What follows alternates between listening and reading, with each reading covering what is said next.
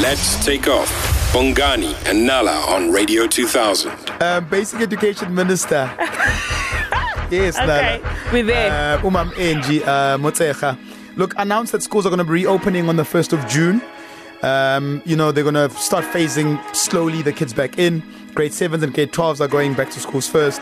And there's just so much confusion. Uh, there's just so much, uh, I think, people just being unsure from unions, from teachers, from principals, from us as parents um, on how this is going to work, guys, under COVID 19. Um, and whether parents are actually going to take their children to school. social distancing how's that going to happen at school so on the line we've got uh, the general secretary of uh, SADTU um, Mugwena Maluleke welcome to the takeoff sir good morning Uh, good morning, Bongan and Nana, and thank you for having us. Uh, and my apologies, really. Yeah. Thank you. no no no problem so inconsistency there are a lot of contradictory information which has caused a lot of, conf- a lot of confusion and anxiety um, about schools opening um, on the 1st of june uh, are you satisfied that schools are safe enough for kids to go back No, we are not satisfied that all schools are ready to receive uh, our children on the 1st of June. Out of nine provinces, only two provinces have indicated that they are ready. The others are not ready. Our survey that we're going to be publishing will also uh, expose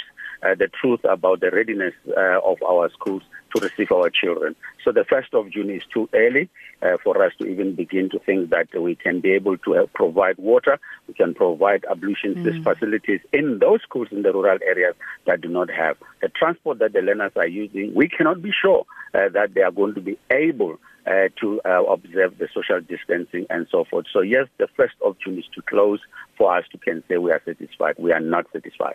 So it's 11 days from now. Let's say, as you are saying now, that once you guys have done your report, you are still not satisfied. What is going to happen? Are the teachers going to go back to school or not?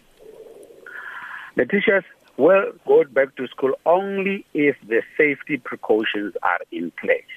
Because they, as the adults, can be able to then observe social distancing. But if those particular precautionary measures are not in place, the teachers will not report on the 25th. Yeah. Now, Mugan, I hear you talking about transport, and uh, I struggled to hear the minister yesterday. I really hope she's going to come back and elaborate a little more.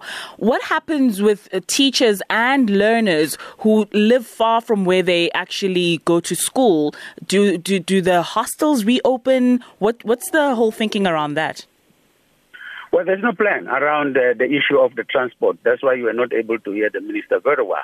Because the department, when they come to us and show us a plan, they say, we've spoken to the operators, we've spoken to the bus operators and so forth. Learners and teachers are not only using government buses, they use private operators. Mm, and and those particular transport. private operators have got to comply with the regulation in terms of the transport regulation as well as the COVID regulation.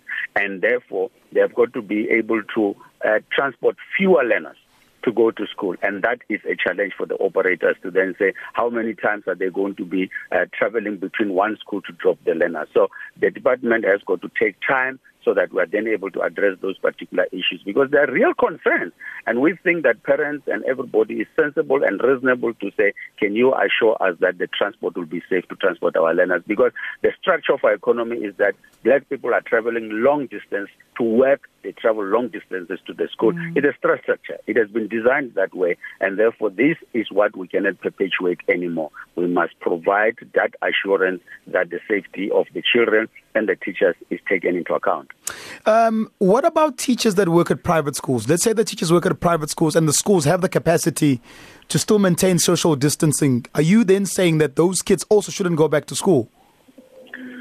The issue that we, are, we, we, we, we, we have to grapple with here it is that we must say as a nation it is okay that we perpetuate the inequalities. We must say as a nation it is fine for others to receive education and others don't receive education. Instead, I would have said that in terms of the stimulus package that is there for 800 billion, when we want to build this particular country, the money should have also been diverted to these rural provinces where they can also be ready like any other school, mm. which is private or whether it's a model C school, so that they can be ready. So it's a question that is very difficult to say, don't go uh, to go, because at the end of the day, it is that you have an, an equality that we've got to address. And for us is that it is important that all provinces move at the same way and then be able to provide education to all the children. We are only requesting the president of the country now to direct the stimulus package to these provinces so that they can be ready.